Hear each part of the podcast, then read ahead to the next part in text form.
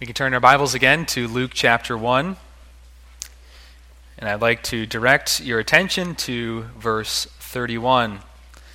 This is page 903 in your Pew Bible.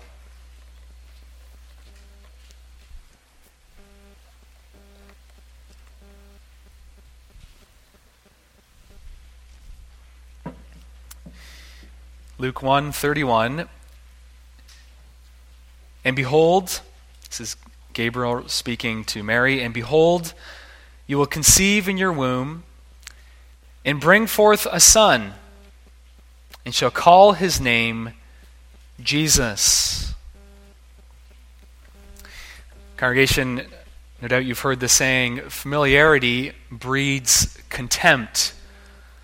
Familiarity breeds contempt. And what that saying is attempting to communicate is that things we already know, things we're familiar with, often lead to disinterest on our part, or even worse than disinterest at times. And so, uh, married couples, you can think about this in your own marriage, maybe, where uh, if you think back to when you were newly married, the thought of not having to drop off your wife or your, your loved one at the end of the night uh, but now you get to spend the evening, the full evening together. You can wake up the next morning beside each other. That was an amazing thought when you were first married. But then as the years roll on, it kind of becomes ho hum, maybe, and you don't think anything of it. Familiarity breeds contempt. This is also true if you uh, live here in the Niagara region. Uh, we're all familiar with Niagara Falls, I imagine. And this is a spectacle, an amazing spectacle of the world, a, a, wonder of God's creation. And yet, you've probably seen it before. And so, when someone says, let's go to Niagara Falls, maybe there's hesitancy in your part. I've seen it before. And yet, when you go and you see again the, the glories of all of this water pouring over the rocks, doesn't it stir something in your heart? Wow! Look at the glory of God. Look at the amazing wonder that is so close to home. And that's my prayer then as we enter into this familiar Christmas story that the same thing would happen for us. If you have come here thinking, here we go again, it's that time of year and it's Christmas and we know the story, what can excite us? My prayer is that we would come to this story like we might come to Niagara Falls and we might see fresh things glorious things that stir your heart again. That God might leave us spellbound and moved by the depths of his love and grace. That he would come as a baby and enter our sinful, fallen world. Well, as I, I said before, we're looking at this sermon series uh, from Mary's perspective. Uh, it's titled Mary's Christmas. And the first sermon's title is The Birth Announcement. The birth announcement. And we have four thoughts here. First, the greeting. Second, the message. Third, the explanation. And fourth, the response. So, the birth announcement. And first of all, the greeting. Notice our story begins in the sixth month. And of course, this is referring to the sixth month of Elizabeth's pregnancy. Uh, as we read earlier this, this morning, God has sent his angel Gabriel on a mission, and he has sent him to, to visit Elizabeth and Zacharias. And there we read how, how the Lord, uh, through his angel, visited Zacharias in the temple. But now, here in our text, we're finding the Lord sending his angel on an even more special and more surprising mission. Uh, the first time he visited old Zacharias. Now, Zacharias was a prominent man, he was a priest. He was a prominent man who was serving the Lord. Uh, he had this, this position of, of prominence, serving the Lord in his temple. And he lived in a prominent place. Uh, he lived in Jerusalem, and he served the Lord in Jerusalem. And so, in some ways, if we were expecting to find an angel anywhere, that's exactly where we'd expect to find the angel in the temple in the Lord's temple in Jerusalem. And yet, our story then is one of a surprising contrast. Because here we find God sending his angel not to the city of Jerusalem, not to the temple, not to a prominent priest, but he sends Gabriel to the city of Nazareth. And as you know, Nazareth is something of a nothing town. Uh, as you read through the Gospel of John, for example, you find Nathanael saying, Can anything good come from Nazareth? Nazareth is this this backwater place that you wouldn't want to visit. Uh, if you were going anywhere at this time in Israel, you wouldn't go to Nazareth. And yet, that's exactly where God sends Gabriel. He sends his angel not to an old respected priest, but to a young virgin girl that no one has heard of. And we meet her in verse 27. Her name is Mary. And we read that she's betrothed to Joseph, who was a distant grandson of King David. And this word betrothed, it means that they were uh, legally uh, engaged. They were legally, had a legally binding engagement. So, in some ways, it's like our engagement, but much uh, more firm, much more stable. It's, it's kind of between engagement and marriage. Uh, there already is a legal contract in place. If they were to break up this betrothal, you would need to get a divorce. And so it's a much more binding even than our engagements today. But that's who Mary is. She's an ordinary young lady, probably between the age of 12 and 16. And she is uh, someone who's excited for her upcoming wedding. Just like any other young lady who's engaged, she's in love with her fiance, Joseph. And at this time in her life, she's trying to scrap together, scrape together enough money in order to pay for their upcoming wedding. And that has been tough to do because her fiance is a carpenter.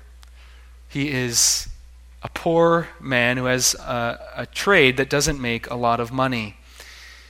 And yet, being the godly woman that she is, she's excited for her big day. And so here we find her in our text, and she's going about her ordinary business, her daily task, She's completing her to do list when suddenly an angel, Gabriel, meets her in verse 28.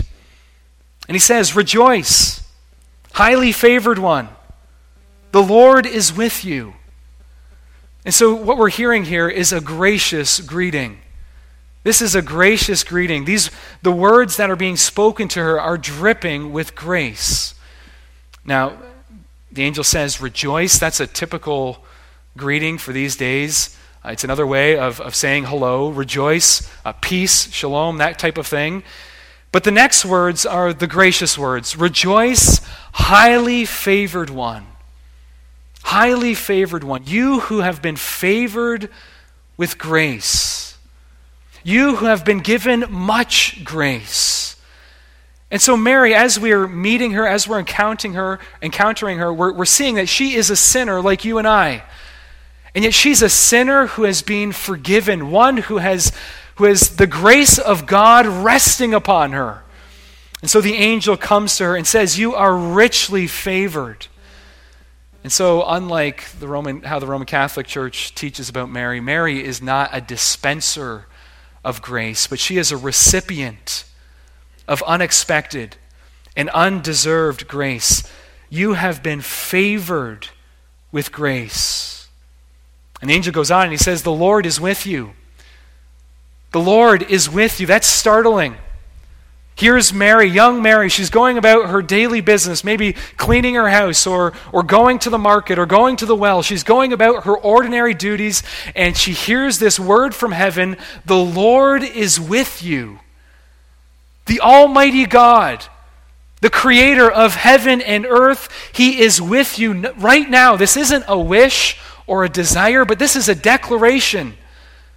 The Lord is with you. Right now, Mary, you are highly favored, and the Lord is with you. In congregation, this is true of every child of God. Every child of God could hear these words. If an angel were to meet you and to say these words, the angel would not be lying. You'd be speaking the exact truth. You are highly favored in heaven's sight. In the Lord, He is with you. Wherever you go and at every moment of your life. And we don't need an angel to tell us that because God's word tells us that already. Highly favored one. Maybe that's the message you need to hear this morning. Child of God, you are highly favored, and the Lord is with you. Well, the angel goes on and adds these final words Blessed are you among women. And here it seems that he's hinting at God's unique role for Mary as, as the mother of Jesus. You are blessed among women. Well, Mary's taken back by this greeting in verse 29, and, and we read there, she was troubled at his saying and considered what manner of greeting this was. And, and notice that. These words are surprising. Maybe we've never uh, realized that before, but Mary's concern doesn't come from the fact that an angel is staring her face to face and speaking with her. Now, that is reason for, for concern, reason to tremble, but that's not what our text is focusing on. It's not what she saw that troubled her, but it's what she heard that troubles her. It's his gracious greeting that causes her confusion. She was troubled at his saying considering what manner of greeting this was. And there's an important spiritual principle embedded here then. And it's this that God's children are often surprised that they are recipients of God's lavish grace. God's children are often surprised that they that they themselves would be the recipients of God's lavish grace. That's Mary here. She's taken back. Why on earth would God of the God of heaven highly favor me? Why, why would he love me? That's, that's the expression of the child of God as well. In fact, if you are here and you can find reasons in yourself why God should love you and God should set his grace upon you, then I'm afraid you don't know his grace at all. Because a child of God is one who recognizes that his grace is unmerited, it's undeserved, it's, un, it's unearned. And so, like Mary, there's, there's this, this shock, this surprise that I would be such a recipient of lavish, free, and undeserved grace. Well, this is the gracious greeting. But secondly, the message. You find that in verse 30. The angel responds to Mary and says, Do not be afraid, Mary, for you have found favor with God. And so here, Gabriel is, is giving this reassurance. Mary, do not fear. He sees that she's, that she's concerned, that she's wondering, questioning, how can these words be true about me? And, and he says, Do not fear, for you have found favor. And again, the word for favor is grace. You have found grace. And so, Mary, you wonder how it can be true. You wonder how it's true that God highly favors you. But I'm here to tell you again, to repeat that statement again. It is true. You have found grace in God's eyes. God has set his grace upon you, so don't fear. And following this reassurance, Gabriel then delivers his message. And it's a gospel message, it's, it's a message of glad tidings, a message of hope. And this message is really a birth announcement. Now, children, it's not your typical birth announcement.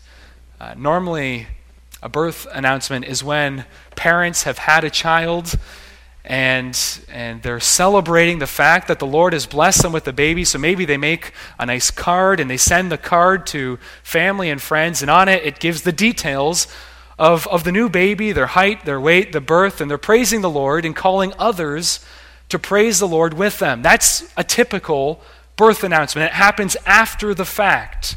And the parents are the ones sending the message. But notice how different it is here. In this case, Mary, the mother, is the one receiving the announcement. And she's receiving it months in advance, even, even in advance of her pregnancy. And the angel is giving this announcement and says, Behold, you will conceive in your womb and bring forth a son, and shall call his name Jesus.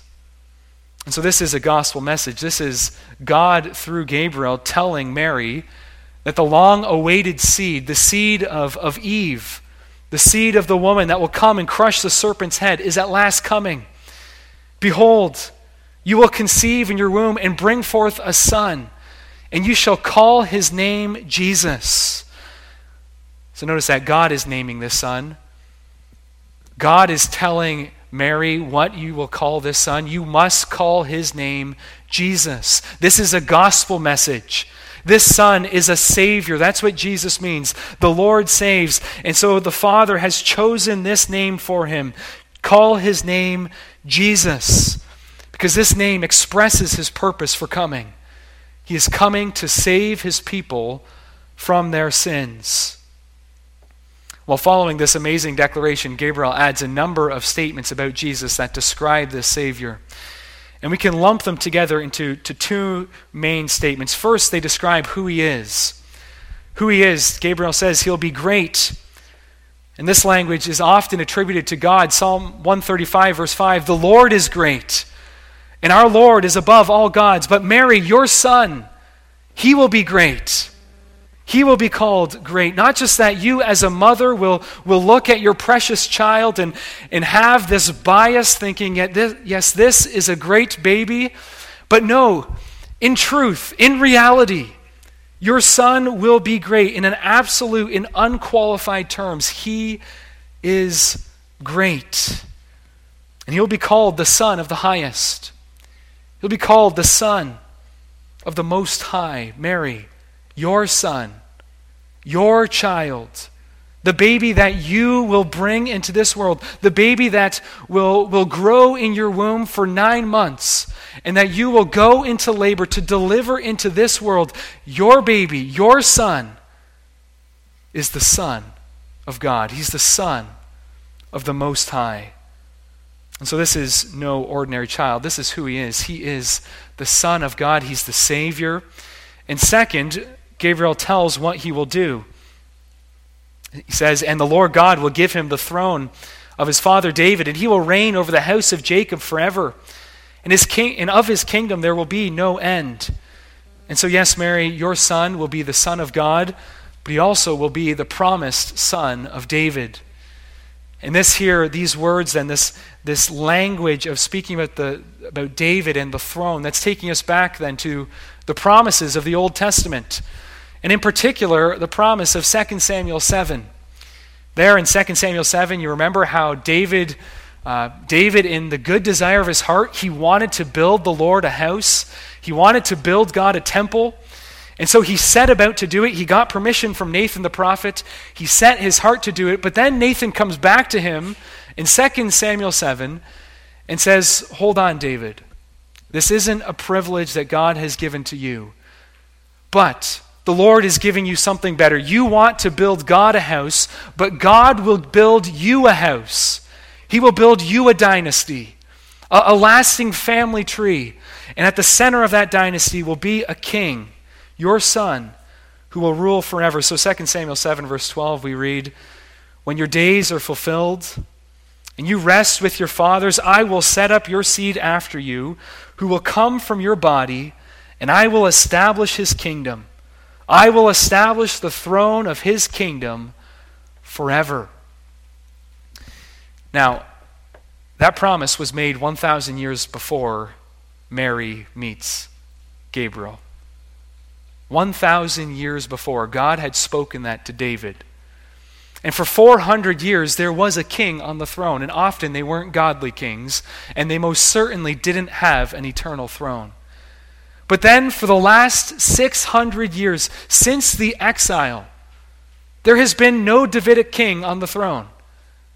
This promise, it, it, it seems like, like it, it's been forgotten. The Lord has forgotten what he said a thousand years ago. And yet, here, now, suddenly at this moment, this angel appears to Mary and in an instant reconfirms that that promise will be fulfilled. Mary, you will give birth to the son of David. And he is the one. He is the one who will have God's eternal throne. He shall reign forever and ever for all eternity. And so here we see that this is a gospel message that the angel is bringing. It's a message about Jesus Christ, it's a message of hope, it's a message about the promises of God being fulfilled. And in this message, we also we see a second spiritual principle. And it's this that God is always faithful to his promises. God is always faithful to his promises, no matter how delayed they are, and, now, and no matter how impossible they seem. God is always faithful to his promises. And so, what promises have you stopped believing that the Lord has given you? What promises have you given up hope on? What promises seem too forgotten and too delayed that you have that you no longer dare to rest your hope upon? God is always 100% faithful to his promises, and that's what we're seeing here as well. Well, first, the greeting. Second, the message. Third, the explanation. And it's under this point, the first thing that we hear is Mary's question. Verse 34 Then Mary said to the angel, How can this be, since I do not know a man? Now, this is a significant question. And it's important to notice that Mary is not questioning the gospel message that she has just heard.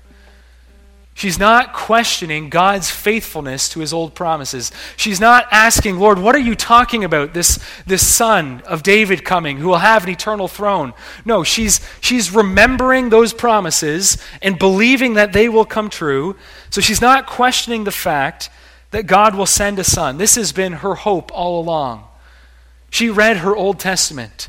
She was one of the few, one of the few faithful ones who were looking for the fulfillment of God's promises. Just like old Anna and Simeon in the temple, Mary was one who loved the Lord and was looking for the Lord's salvation. So she's not here questioning the gospel or confused about the gospel and the hope of the gospel. But what, she, what she's questioning is her role in all of this. Notice what she says How can this be since I do not know a man? Do you hear that? Gabriel, what you're saying about God is all true, but how can this be true about me? I, I don't know a man. And so it's as if Mary is saying, Gabriel, I, th- I think what you're saying is, is right and true, but, but you have the wrong address. How, how can this be true of me? You found the wrong woman. I'm not capable of this. I'm a virgin. I'm disqualified, as it were. I have limitations. And so here is Mary. She's looking at herself, and, and all she sees are her disqualifications and her limitations. And there again, we find another spiritual principle, and that is this that God's people often see what disqualifies them for service. That's what God's people are often caught up in, what disqualifies them for service, but God purposely chooses the weak. God's people often sees what disqualifies them for service. God calls us to something, and his people respond with, But Lord, I can't. Lord, look at me. I don't fit the bill. I, am too weak. I don't, I don't have the giftings. Lord, I don't have it within me. I, I see limitations in me. God calls us to, to share the gospel with someone or to encourage a widow who's in need of encouragement. And, and we look at ourselves and we say, that's, that's not me. That's not what I'm comfortable doing.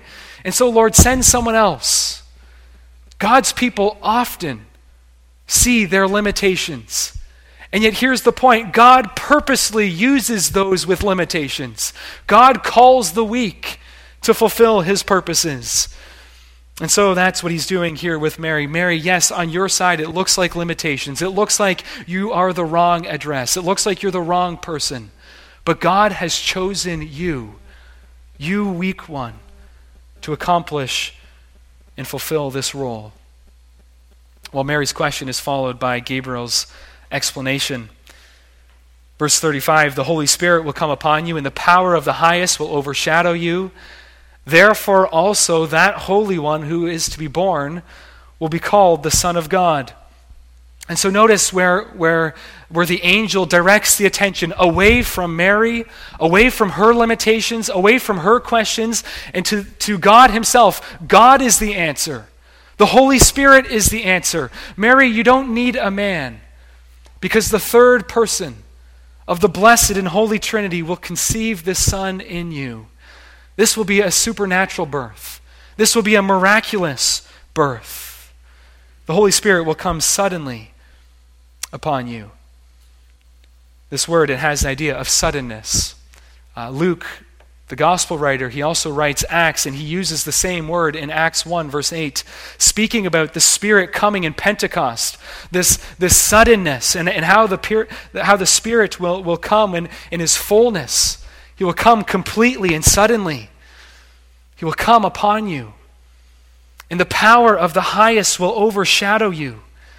In this language here that Luke uses, this, this overshadowing, it's, it's reminding us of the creation account uh, back there in Genesis 1, verse 2, we read, The earth was without form and void, and darkness was on the face of the deep, and the Spirit of God was, was hovering, overshadowing over the face of the waters. Like, like a tender eagle brooding over her chicks, the Spirit of God was, was brooding over God's creation. As, as God's word spoke, the Spirit also was active, making beauty out of the, the emptiness. And so here, Luke says, This is the answer to your conundrum, Mary. Yes, look at yourself and you see that you are a sinner, and yet a holy child must come out of you.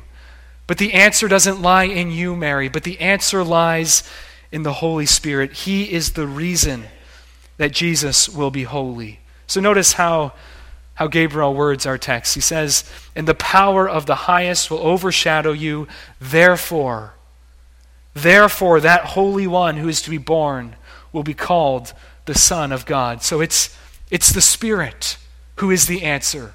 The Spirit of holiness is the one who guarantees that this child will be a holy one, that he will be a holy child, impeccably perfect and holy. Well, this is, of course, amazing and utterly unique. Never in the history of the world has there been a virgin birth like this.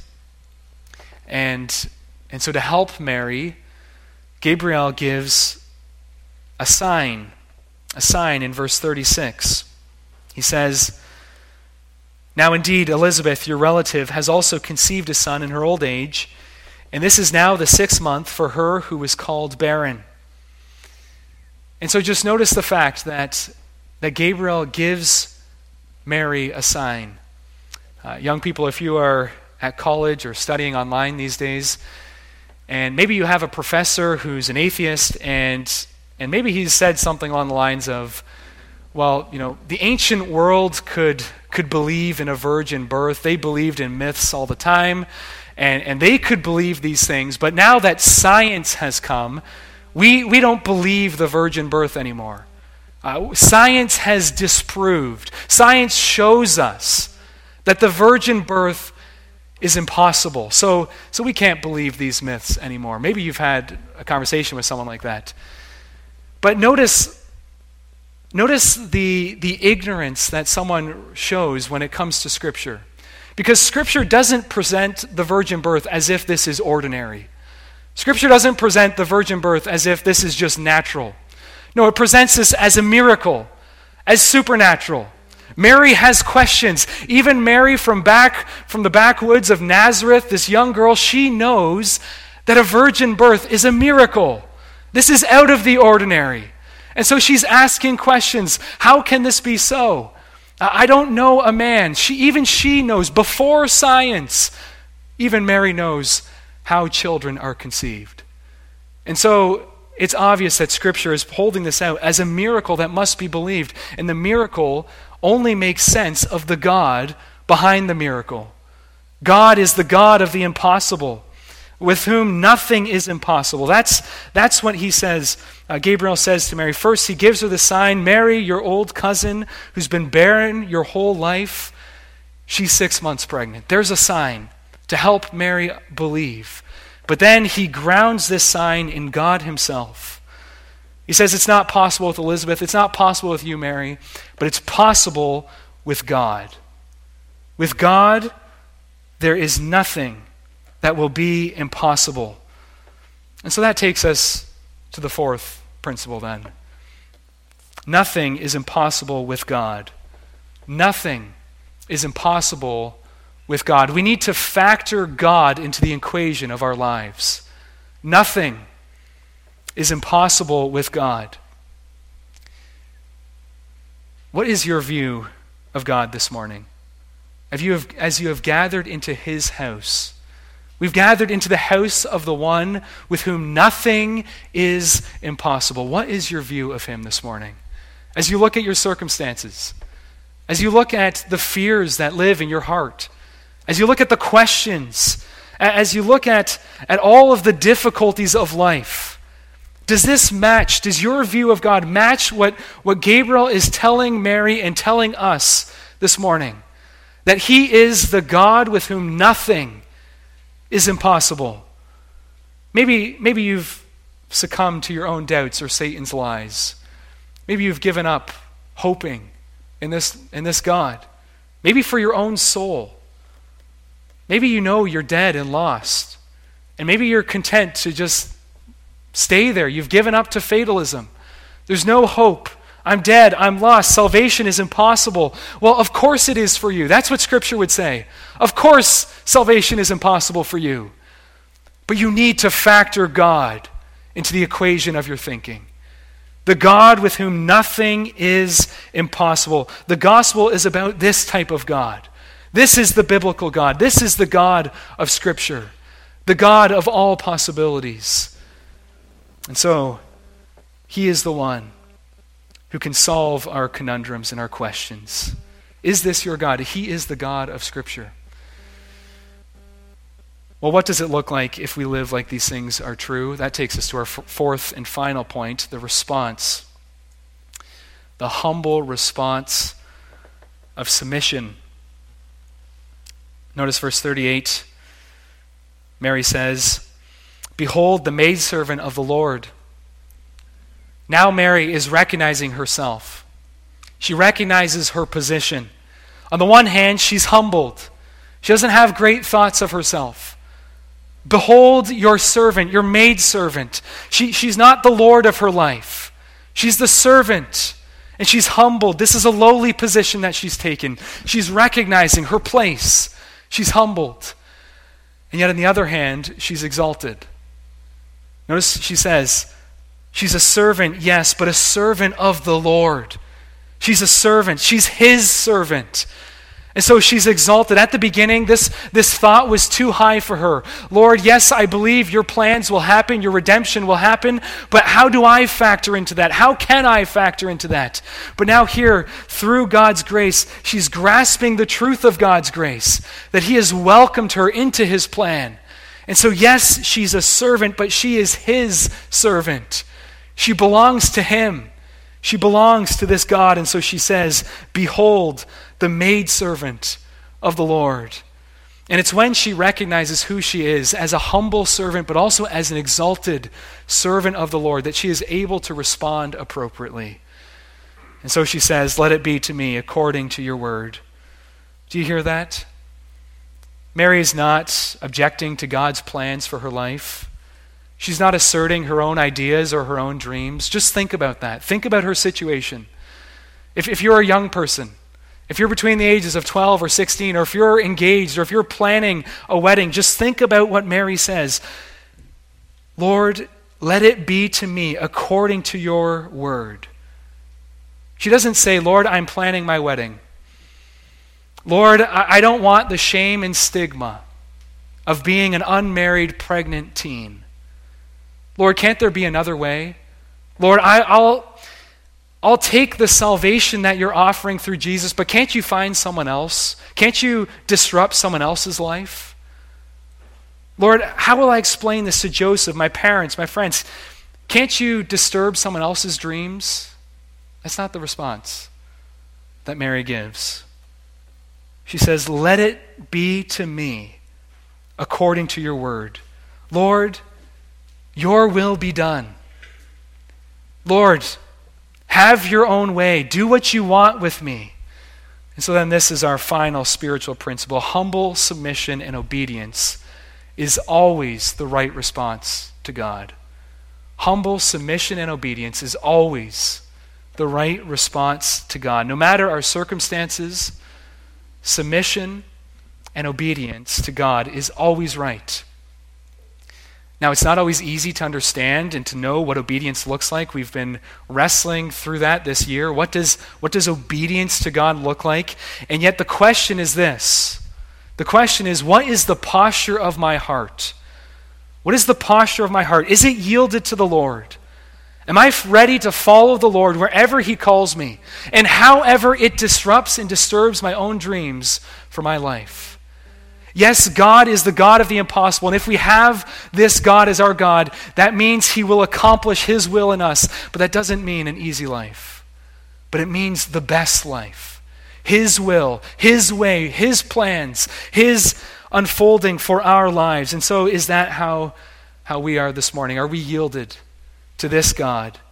Are we ready to follow Him wherever He calls? Are, are we able to make decisions day by day, saying to the Lord, Behold the servant of the Lord? Let it be to me according to your word. Well, congregation, uh, in ourselves, we cannot do this, of course. We know our hearts. But the Spirit, the Spirit who made Mary willing, is the same Spirit who is alive and well today, making his people willing to respond in this way. And so may he give us the grace, and may we take our stubborn hearts to him, that we might say, Behold, the servant of the Lord, let it be to me according to your word. Amen.